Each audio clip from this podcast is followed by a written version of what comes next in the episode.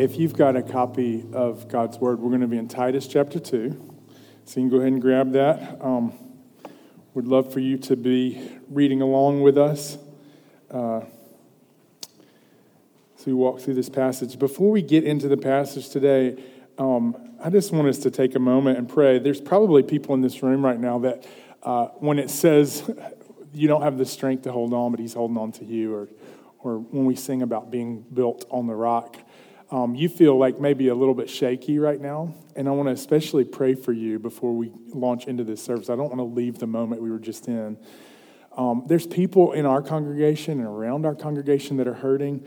Specifically, uh, Spann Elementary sent message to us and asked for our congregation to pray for them this morning. There's a little nine-year-old girl this week that was killed in Jackson. Uh, Lacey Brace, uh, I'm sorry, I just forgot her name, uh, but she's nine years old. The news report said that she was part of Baird Elementary, um, but she actually had been a student at Spann for years, and the teachers are just hurting right now. Um, her name is Lily Bracy. And so I want us to pray for her family and specifically pray for the teachers. She had been there for four years before she transferred to the other school. So a lot of those teachers had invested in her and had knew her family very well. And so they just asked us, would you guys pray for us as teachers? And so the answer to that is yes. Let's offer prayers to them. There was also um, someone who had been on a Honduras mission trip with us that was hit in a hit and run last night and killed in Oxford. And so it's just a really heavy day for some of the people in this room or some of the people that are not with us today. Um, so I want us to pray uh, for the families around that and just suffering. I, I don't want us just to move straight into this passage quite yet. So, would you just join me in lifting up? And then, and then there's also people that haven't been named. We don't know what you're going through, but you probably come into this room feeling like the foundation underneath you is shaky right now. Um, so, let's just ask the Lord to be with us in a way that only He can.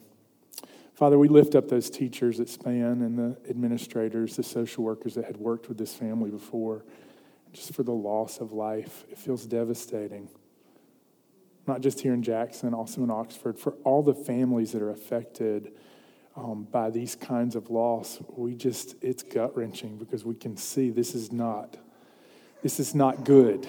It's not as you intended, Lord. This world feels very broken, and we feel the, the veil of darkness hiding our face from you at times. Uh, and so we so desperately need to see a vision of your holiness and nearness and kindness, Lord, to remind us and to hold us fast in these moments. Lord, for those that are shaking and hurting in this room, I pray that today that you would minister to us with your nearness. You'd hold us together by the word of your power. You're already holding us together, but emotionally, I pray that'd be true. That you would speak calm into our fears. And that even as we look at this passage, I pray that it would speak into the spaces where we feel shaken today. Show us what a sturdy resemblance of you looks like in your people. I pray this for the sake of your name, Jesus. Amen. Amen. It's hard to hard to kind of move on from those things. I want to uh, start out with Titus and just a couple things before we get into it. This for us is week number four in the book of Titus. So if you haven't been here, this is kind of in. Uh, in alignment with what we've been looking at in the book of Titus uh, over the last three weeks. And so this is kind of a continuation of Paul's letter to this young pastor who was left in a town to set what remained in order. That means there was some disorder, there were some things that remained, some things that needed to be placed in order, and he's continuing to teach him about that. He's already said, I want you to set up elders, appoint them um, appoint elders that can rebuke and teach sound doctrine. And then he said, Hey, I not only want you to set up elders, I want you to silence people that are speaking falsehoods. I want you to remove them and do not let them talk. And this is immediately following that passage where it's saying, hey, you shouldn't just set up elders or remove people that shouldn't be talking. There's a way in which this community should behave, and I'm getting ahead of myself, but that's kind of setting up the passage that we're about to look at, starting in chapter uh, 2, verse 1, and it'll be on the screen. You can read along. But as for you, that's Titus, teach what accords with sound doctrine. Older men are to be sober minded, dignified, self controlled, sound in faith, in love, and in steadfastness. Older women likewise are to be reverent in behavior, not slanderers or slaves to much wine. They are to teach what is good, and so train the young women to love their husbands and children, to be self controlled, pure, working at home, kind, and submissive to their own husbands, that the word of God may not be reviled. Likewise, urge the younger men to be self controlled. Show yourself in all respects to be a model of good works, and in your teaching, show integrity, dignity, and sound speech that cannot be condemned, so that an opponent may be put to shame, having nothing evil to say about us. Bondservants are to be submissive to their own masters in everything. They're to be well pleasing, not argumentative, not pilfering, but showing all good faith, so that in everything they may adorn the doctrine of God our Savior. For the grace of God has appeared, bringing salvation for all people, training us to renounce ungodliness and worldly passions, and to live self controlled, upright, and godly lives in the present age. This is the word of the Lord. Say it with me. Thanks be to God. Let's pray again. Father, thank you for your word. Help it to both comfort us and instruct us, correct us um, by your word today. And I pray this in the name of Jesus and for your glory. Amen. Now, I want you guys to know that everybody is about to get ready to go shopping, and most of you are probably going to go shopping online for the things that you're going to purchase over the next three months leading up until that great event called Christmas. Um, some of you probably would skip over Halloween and Thanksgiving just to get to Christmas, but I want you to know something that, that Amazon reviews are the bane of my existence, okay? I cannot stand to read over the 3,000 reviews. And one of the things that you need to know is that as you look at these reviews, sometimes they'll have something called a verified purchase review. In other words, there's other reviews being left of people who haven't even purchased the product, okay? There's people out there just typing reviews, I guess, in their free time about what you should and should not purchase online. Now, there's a, there's a reason there's this need for verified purchase because it's kind of like insurance. They know the product that they're describing. And you, not just, you can't just read the verified purchase reviews. You also have to read uh, what they're reviewing because sometimes people that are sellers on Amazon, this is just, uh, this is free information from Consumer Reports. There was an article a few years ago in Consumer Reports that said that sellers on Amazon would not only sell products, but once they had gotten to a certain number of reviews, they would change the product they were selling selling under the same listing, start selling another product, and then they would bring all of the 3,000 uh, five star reviews with them to some other product that's never had reviews, okay? Now, you're wondering why in the world am I talking about reviews? Imagine with me for a moment if the life that you're living as an individual was used as a product review for Christianity. Imagine if the community that we're part of was being evaluated, okay, as a product review for the redemption that Christ has purchased for his people. Just imagine somebody's going to shadow you for a few days, live in your house, see what kind of lives that Christianity produces. What kind of re- review would your life be making for the doctrine that we believe? Now, here's an even scarier thought. Let's just say that I had planted hidden cameras around your life so that the last three days or the last three weeks was a product review for Christianity. Look, uh, I, I want you to know I haven't done that. It's kind of creepy. But there's a degree to which each one of us, as we live our lives, we're making an argument for the truth of what we believe, either for it or against it. There's some degree that your life is making an argument for our doctrine to the world around us. Now, this is the challenge of the South because everyone who's, quote, saved doesn't always resemble a life that's being saved by Christ. And this is part one of two parts in this passage. We're going to look at some of these verses that I opened up today on part one and two of training and godliness. What does it mean to be trained by the grace of God in godliness? And here's why this is so important. Why is it important that our lives be trained in godliness? Here's why, okay? It's going to be on the screen. The Christian community, that's us, is compelling, compelling evidence of the truth of the gospel. When the Christian community goes wrong, it's very wrong.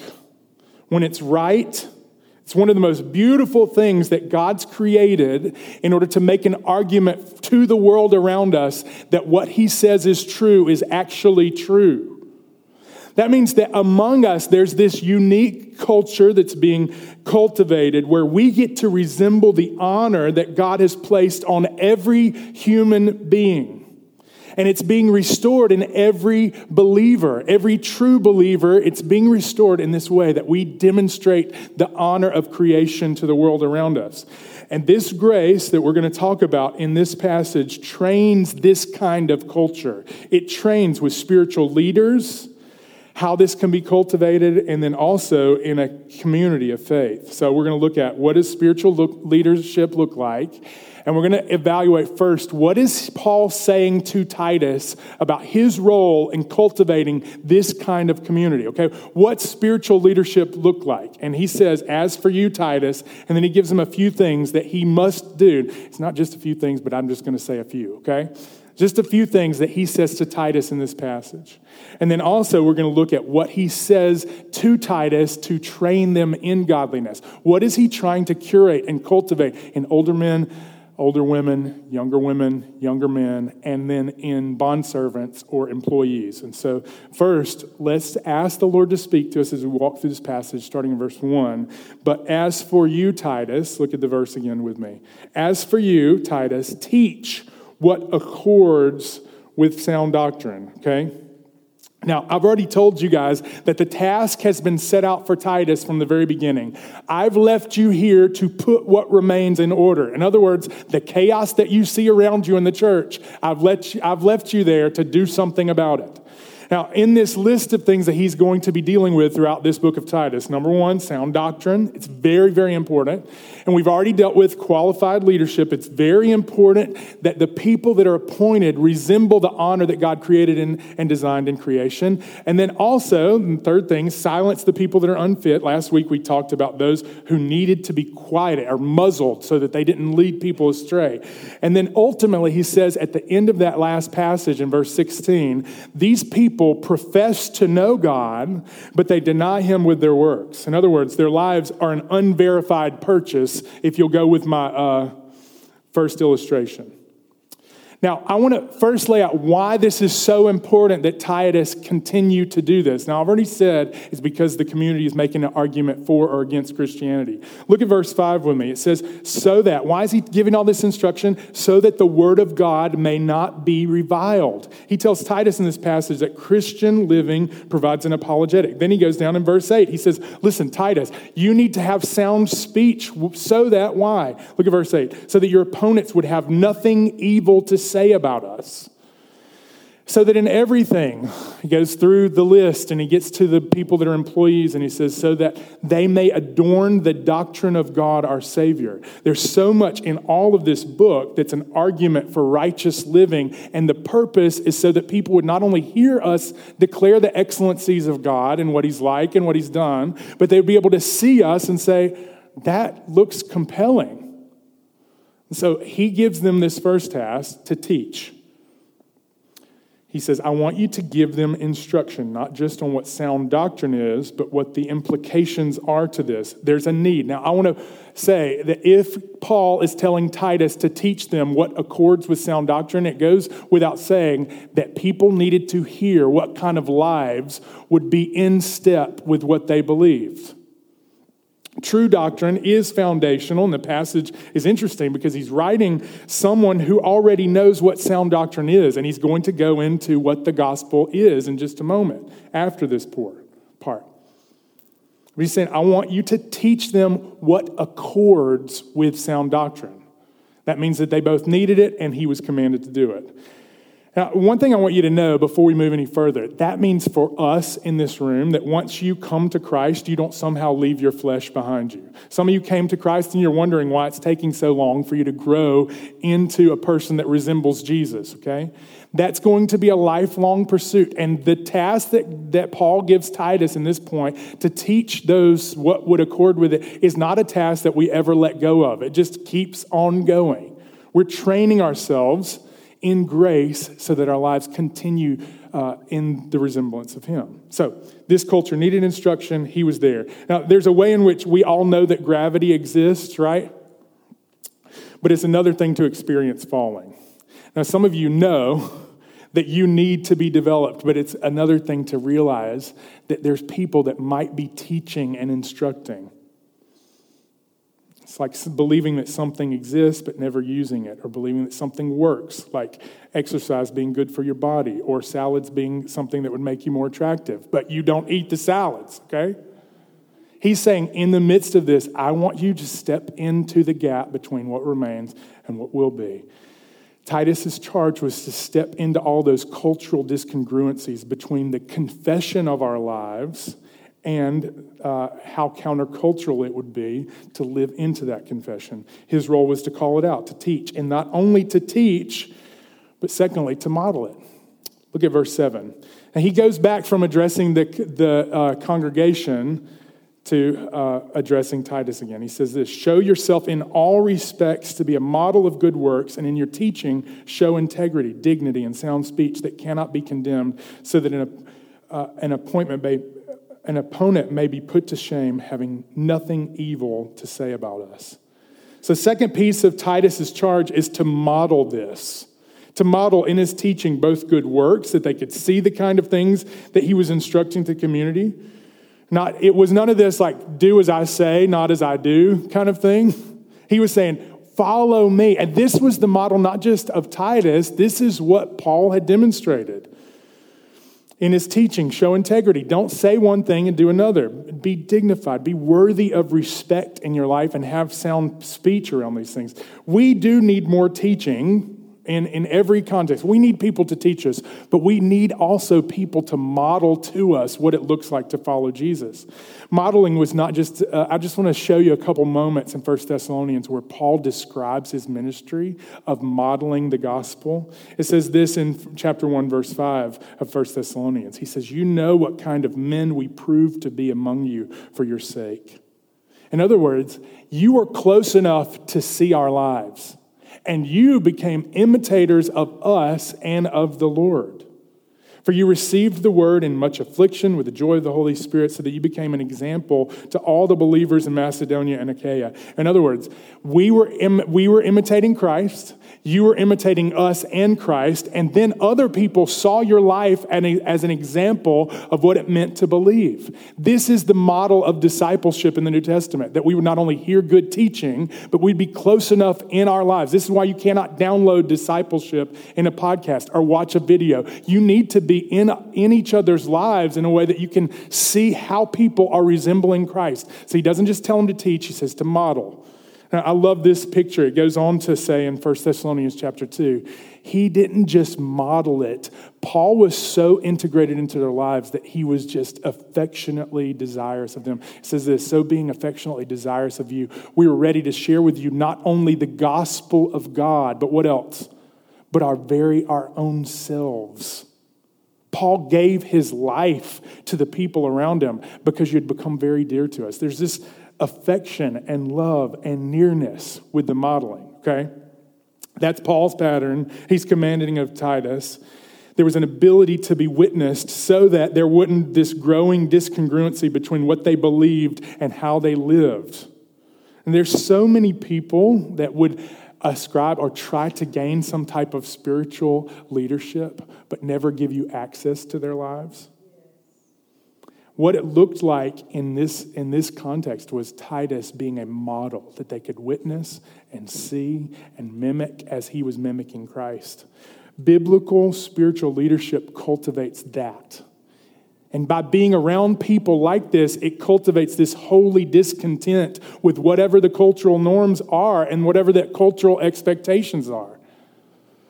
So his job, Titus's job, is to teach this culture not only what is sound doctrine, but appoint elders to teach sound doctrine and to model it. And I wonder sometimes, I wonder sometimes because of the last piece, uh, what kind of man Titus was, okay? I don't know what kind of man he was, but regularly, Paul is telling him that he needed to rebuke people sharply. I wonder sometimes if maybe Titus was like a soft spoken man, he was just a gentle man. And so Paul's like, don't let people disregard you. Okay? Look at verse 15. How is it he's in instruct and model? Look at it. It says, Declare these things, exhort and rebuke with all authority. Let no one disregard you. Now, this has something maybe to do with Titus, but it probably had more to do with Crete, okay? Someone told me last week the reason that maybe they had to be re- rebuked so sharply is because they were like New Yorkers. They were going to listen to anybody. Maybe, or maybe they're like Southern and they give on a, the impression that they're going to listen to you, but then they walk away and don't do anything, you know? Either way, he's telling Titus the way that he needs to step into the cultural discongruencies is to say, No, I need you to listen to me. Be persistent. Don't let anyone disregard you. This is saying how he should declare to this audience inside the church. He's not saying you should say this kind of thing outside the church. Okay? He's not telling him how to be a street preacher. He's saying, in the context of the church, don't let people not pay attention to you. For those that belong to these house churches, they needed to listen to him and he needed to resist the urge to retreat when they were like, no, we're good. We got our own systems. Don't let anyone disregard you. And over and over it says to, to say things with authority. Now, this is a precarious thing in our current cultural situation because I told you guys a couple weeks ago, we're allergic to authority. We're like scared of it so bad because hierarchy has offended us in some place in the past. And people with authority in so many situations have used it with heavy handedness or in a way that, that didn't uh, that wasn't kind or, or respectful of people. But one of the ways that we're countercultural is that we can speak with authority, and we're the kind of people who listen to people who speak with authority. We both offer and welcome people speaking into our lives. And to receive this kind of thing from others is part of what it means to be in a transformational community that's starting to resemble Christ over and over, walking towards Him, where our actions resemble our belief. Now, we hold people in leadership positions in the church just as anyone else in this congregation to be agents of reconciliation, not above us in value or prize, but responsible for our souls. So I want to ask you who's responsible for you? Who's responsible for you? There's lots of ways in this, what Flannery O'Connor called the Christ haunted South, where we know a lot of things about Christ. We want the kingdom of him without the king. We, we like the things that resemble his morality without him being Lord. And I think a lot of the ways that this comes out is that we disregard people in spiritual leadership. And there's a lot of ways in this Christ haunted South where we would like to put on external righteousness without internal transformation. It's really important that, that we understand this before he launches into this list, okay? Because he's about to get at, okay, how should older guys behave, younger, guy, younger guys, older women, younger women? How should we behave in this community? What I want you to know is these things are all a a, uh, a work of an inward transformation. But if you've had an inward transformation, the outward adorning of that transformation will resemble these traits.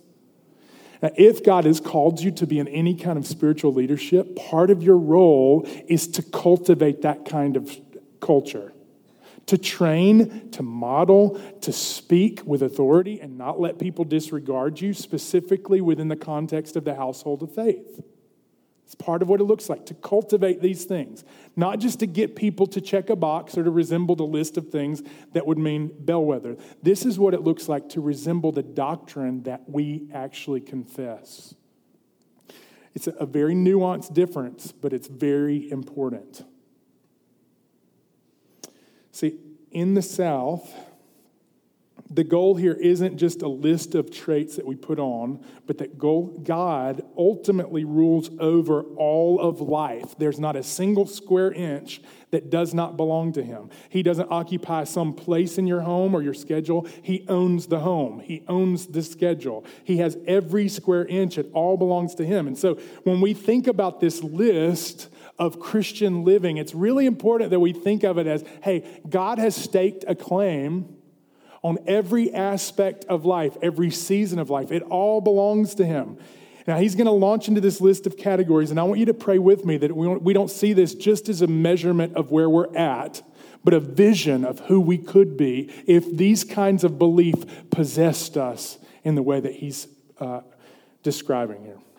And if it does, there's going to be such a beautiful, compelling, winsome, uh, argument that's made for what we believe. Okay? As Tim Keller puts it in Center Church, the gospel creates an entirely different way of being human. There's not some, there's not some list of things, it creates a completely different way of being human.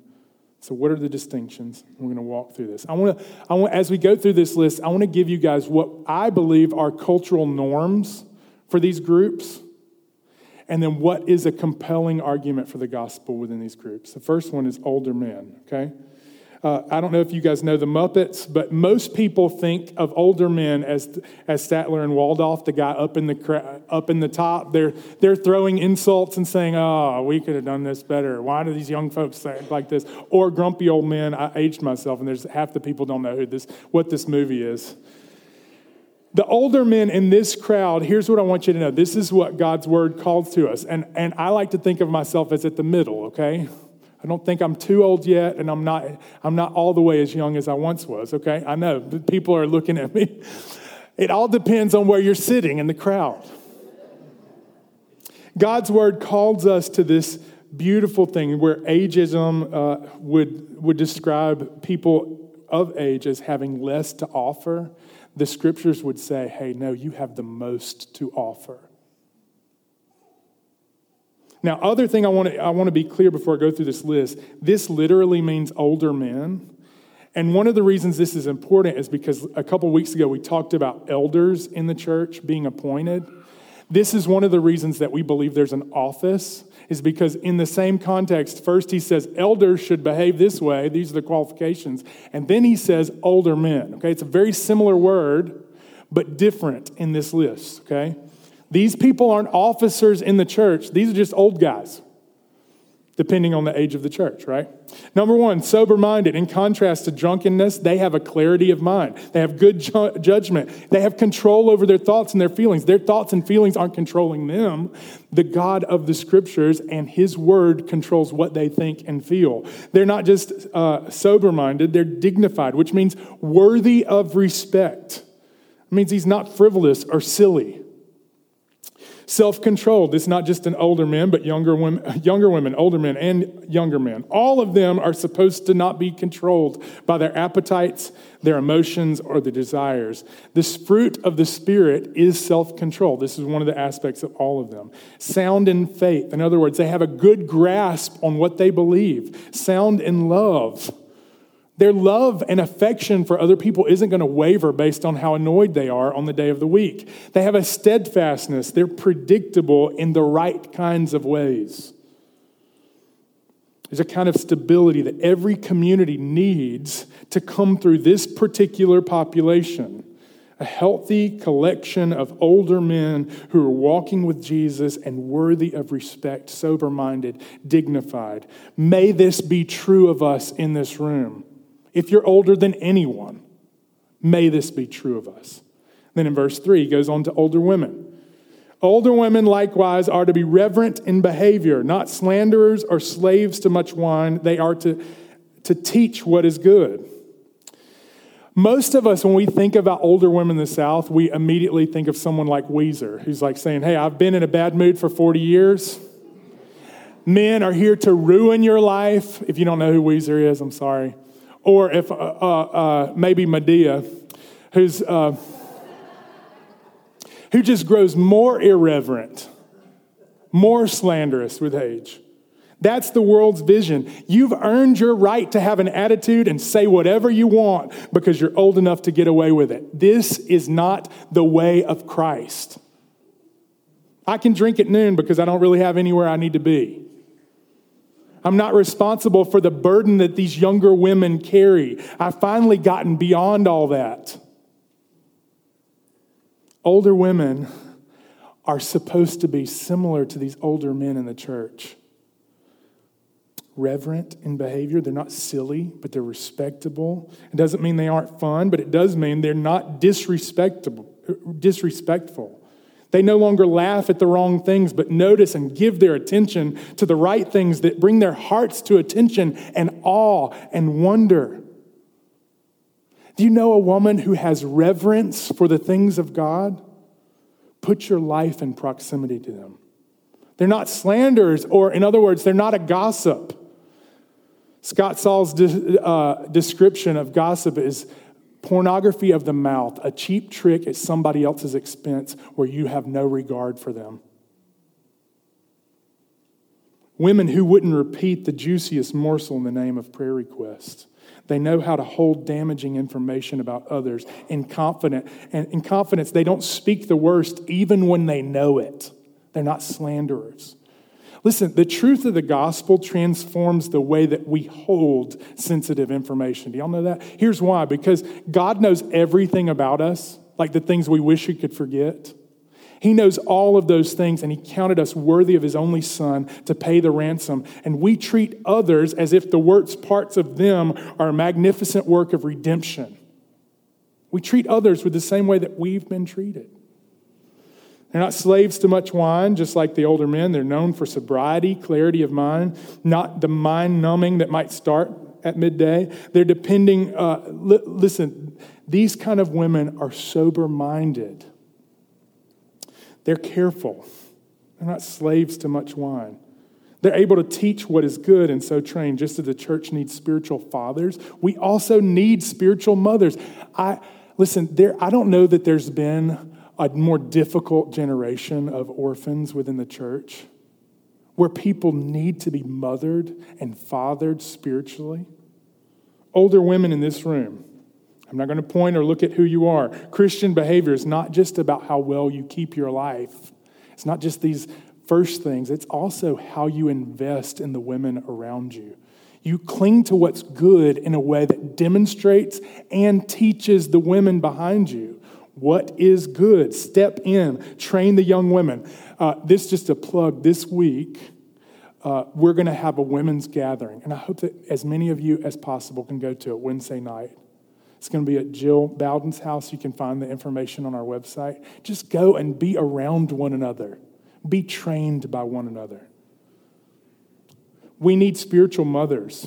Can you imagine it if people in this room had any degree of age on the other people in this room would step in and tend and care and train? Listen, the young women in this room are desperate for this. They're so hungry for this. What are they hungry for? Look at verses 4 and 5. And so train the young women to love their husbands and children to be self controlled, pure, working at home, kind, and submissive to their own husbands, that the word of God may not be reviled. I don't have a picture of the younger women culturally, but I'll describe it. It means this most women, uh, most younger women, according to the culture around us, would be occupied with the girls' trip our kids being raised by someone else, husband who's never imposing on their rights. The feminist vision of a young woman is completely free of any covenants or commitments or free from the love that comes through those covenants and commitments. Rather than the ability for self control, the ability to do whatever they please. That's the worldly vision. And in contrast to that, a countercultural vision that the Bible would describe uh, is this list. Now, before I get into the list, I want you to know two things, women. Number one, we need to learn these things in this list. He's assuming that young women would need someone to instruct them on how this is done. So, number one, you need to learn these things. Number two, your relationship with older women is a large part of you learning these things. Okay? Don't assume that by reading a book that you'll somehow know how to model this behavior. Books are great, but invite people into your life. Number one, love, what do you need to learn? Love your husbands. It seems like the learning curve can be really steep for a couple years, and I just want those that are newly married in this room to know that. Um, that a lot of times you can feel like you fell into love, but then it can be a trudge after you make the commitment to love one another. Love your children. All the moms know in this room that sometimes you need someone to train you on how to do this. It does not always come naturally to love your kids. When they walk through months of sleepless nights or it feels like they'll never be rested again, all the younger mothers in this room need people to come around them and show them this is how you love your child. Self control. Now, we already discussed this before, but this is a unified theme. Every single group needs to show self control. Pure. There's a sense of moral stability about her character. She's chaste, pure, sexually above reproach in her relationships, maybe even in the books that she reads or the shows that she watches. And she's working at home. This means that she has a homeward orientation. It doesn't mean that the primary place that you work would be only the home. Even if she works outside the home, there's a role in which she's nurturing and caring for the needs that arise in the context of her home. Proverbs 31 describes a worthy woman like this. She looks well to the ways of her household. She does not eat the bread of idleness. In other words, when you're in your home, it's not just a place to let it pile up, there's a place to step in. Now, this next one is a little bit dangerous, maybe uh, for those that have never heard this before, but the scriptures teach that within the context of marriage, that there's differences between a man and a woman, and one of the differences is that we mutually yield to one another in submission in the church, but there's a specific submission that is for women within the context of the home, submissive to their own husbands.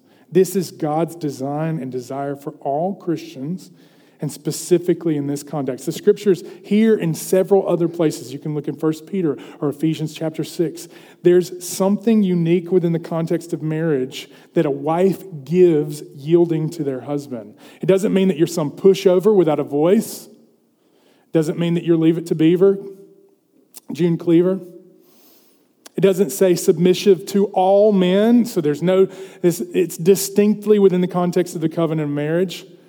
And I just want to remind you, women in this room, that Christ, though superior in every way, learned submission to his parents. That's what Luke said. Not because they were without sin, but because he was perfect in this demonstration. He did it that he might glorify God. Christ ultimately submitted to the will of his Father when he prayed, Not my will, but yours be done. And this is an opportunity not, to dis- not only to display the equality, but the submission of Jesus in the Father. Now, it's a big deal, those of you that are theology nerds, it's a big deal that the Son of God's submission to the Father is not eternal, because this would mean that in some way he's divided. Okay? He's unified, and in these moments, he demonstrates yielding he gets into some of those reasons uh, are important, okay? Look, here's why it's important that we learn these things so that the word of God may not be reviled. You guys still with me? I haven't even gotten to the younger men yet. All you old men feeling spry, this is for you too, okay? Younger men. Last verse, and it's the shortest of the passage. Likewise, urge, urge the younger men to be self controlled in contrast to the world's vision to be Peter Pan as long as you possibly can, to avoid commitments and obligations that might limit your freedom to do whatever you want. The biblical vision for manhood is that we would live self controlled.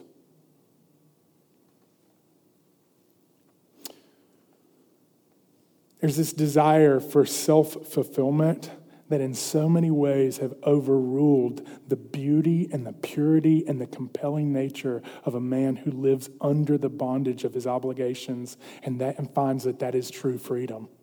That's actually where it's at, where they live into the covenants that they've made. That could be one of the most compelling arguments for Christianity. If there was a collection of men in this congregation who said no to sexual immorality, but came under the restrictions of God's design for sexual morality, Proverbs 25 describes it like this, and this is for everyone, okay? If you lack self control, a man without self control is like a city broken into and left without walls. Now, just imagine a yard without a fence in Jackson, or a house without doors in Jackson. A house without doors or gates or a wall or, that doesn't exist around a city is a man who says anything goes. Anything that anything can come in, anything can go out. The picture of self-control is a city that has walls. You know what to let in, you know what to let out. You have boundaries. And, and here's the good news, okay, about the gospel God is in the construction build business. He loves to take broken down places and build up walls so that you know what to let in and what to keep out. This is a fruit of the Spirit of the living God in and, your, in and through your life to have self control. All right, last one in the list, okay? Workers, bond servants, verses 9 and 10. Now, the world's vision of a workplace is basically the office where Michael Scott is, is, uh, is derelict manager. He can't really manage things. But in contrast to that, employees should look like this. Bond servants are to be submissive to their own masters in everything they're not to be, they are to be well pleasing, not argumentative, not pilfering, but showing all good faith, so that in everything they may adorn the doctrine of God. A couple things about bondservant. The Bible doesn't cons- condone slavery. In fact, it says enslaving others is a sin. Slavery does exist and is prevalent. Uh, it's different than what existed in the States. The goal of looking at slaves in this passage would be something like looking at employees to employers in our context. The co- closest possible application of this to wrap around our minds would be what does it mean to be an employee? Slaves were number one to be submissive to their masters. This doesn't mean that you would do things, uh, it means that you do things under uh, their authority that isn't in contrast to the will of God. You never do something in obedience to an employer um, that would contrast to God's will, but in every way that would be obedient to God, you come under their authority. They were to be well pleasing. In other words, you, uh, as Christian workers, in whatever context, there should be a winsome uh, way that you carry yourself, where other people around you, this is, it's just pleasing to be around you. They're not argumentative, which means that, that when something is asked of them, they don't have to change what their boss said in order to make it said in a certain way. They're not correcting their boss about all the things. They're not pilfering. They're not stealing things from work in order to use them at home. They're not using the company account for a personal spa day. They're not taking as many company pens so that they have plenty for the book club. They're not taking a ream of paper home so they don't run out for their home printer. They're not pilfering. They're showing good faith. In other words, they can be trusted. Now, that's the conclusion of a list, and I want to get your attention again because it's a long list, I know. Imagine with me the beauty of a community that resembles the things said in this list. A community of older women and younger women training and learning from one another, older men that were worthy of respect, and younger men that were self controlled. It would make a strong argument, would it not, for the Word of God not to be reviled? Because that's what's at stake. And I want to ask two questions. The first one is this what kind of review are we leaving for the gospel we believe? The greatest reflection of good doctrine is the way that we live with each other in this congregation, in our small group, in our homes, in our workplaces.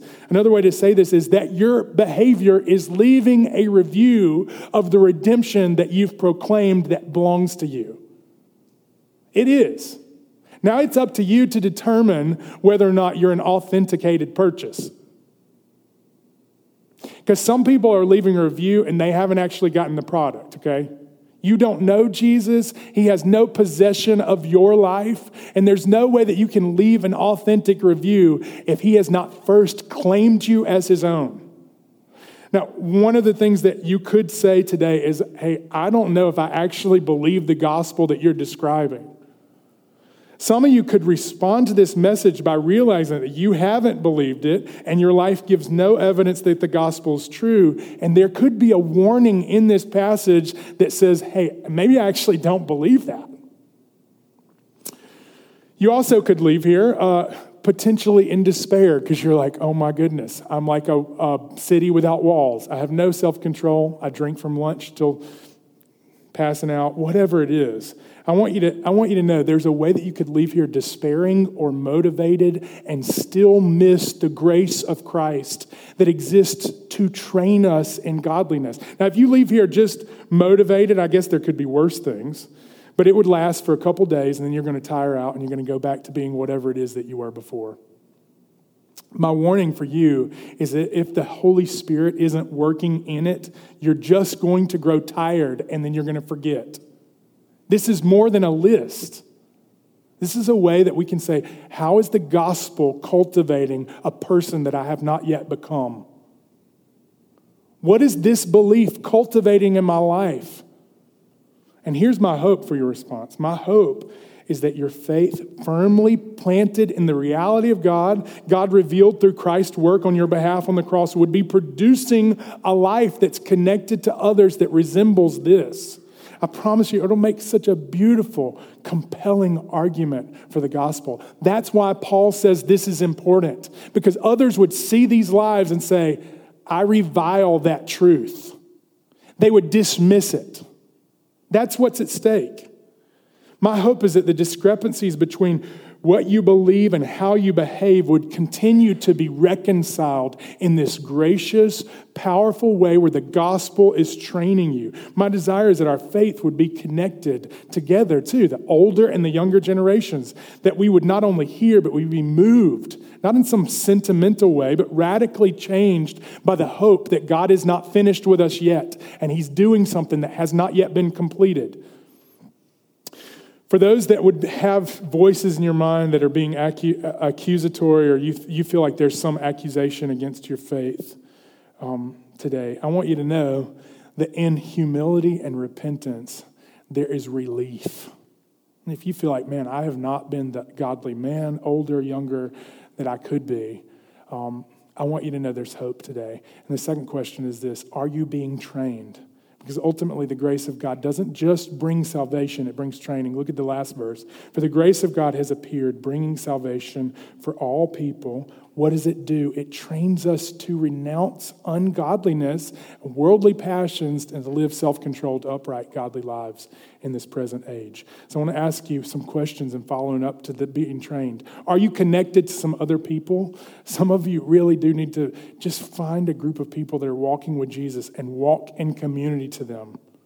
That's one of the ways our lives get reconciled between what we believe and how we behave. Are you invested, older men and women? Are you walking with Jesus in a way that's modeling to those around you what it looks like to walk with them? Is it compelling? Every place that it's compelling, we need to celebrate it, okay? Every time you see a worthy man or a worthy woman or a self controlled man and woman, we see it and celebrate it. Uh, I listened to this interview with this lady who was in charge of Chick fil A culture for years. Okay, I can't remember her name. But you know the difference when you go through the drive through, even if you don't smell the food or eat the chicken, between one restaurant that's fast food and Chick fil A. They all say the same kinds of things. Someone asked her, How is that possible? She said, Every time we see it, we celebrate it. Every single time. Every time we see the absence of it, we correct it. And we're not as fond of that one in community, we need to be doing both, where we correct ways that do not resemble Christ and don't let ourselves be disregarded, and we celebrate the ways that it is compelling and beautiful. If you're convicted today, I want you to rejoice with me that God is training us towards godliness. Next week, we're going to talk through the second part of this passage. And I want you to pray with me that we would live in a more connected way so that God's grace would bring about these kinds of fruit in our lives. Would you pray that with me? Father, thank you for your word today. I pray that it would um, reap a harvest of fruit in our lives. And when we hear lists like this, I pray that it wouldn't just drive us to be motivated, but it would drive us to your throne where we might receive not only mercy, but grace to help us in a time of need. I pray that it would transform us, Lord. And I pray this all for the sake of your beautiful name, Jesus. Amen.